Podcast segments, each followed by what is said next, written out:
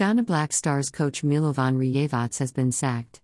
His ousting comes just days after an abysmal performance in the ongoing AFCON 2021 tournament in Cameroon.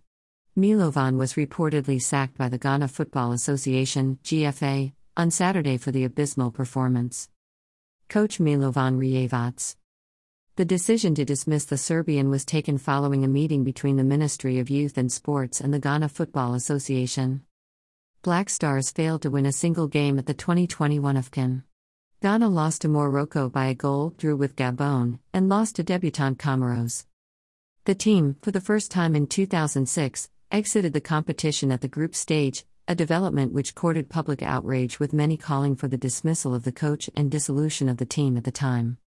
On Friday, January 21, 2022, the Sports Ministry summoned the GFA to a meeting and directed the country's football governing body to review the work and capacity of the Black Stars technical team led by the head coach Milovan Rajevac because the people of Ghana has lost confidence in the capacity of the current technical team of the Black Stars to deliver success.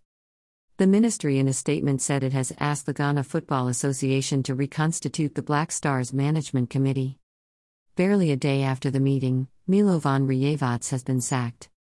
In a tweet, Sadek Obama, the reigning Swag Sports Journal Oost of the Year stated that the 67 year old has rejected a three month salary in lieu of notice.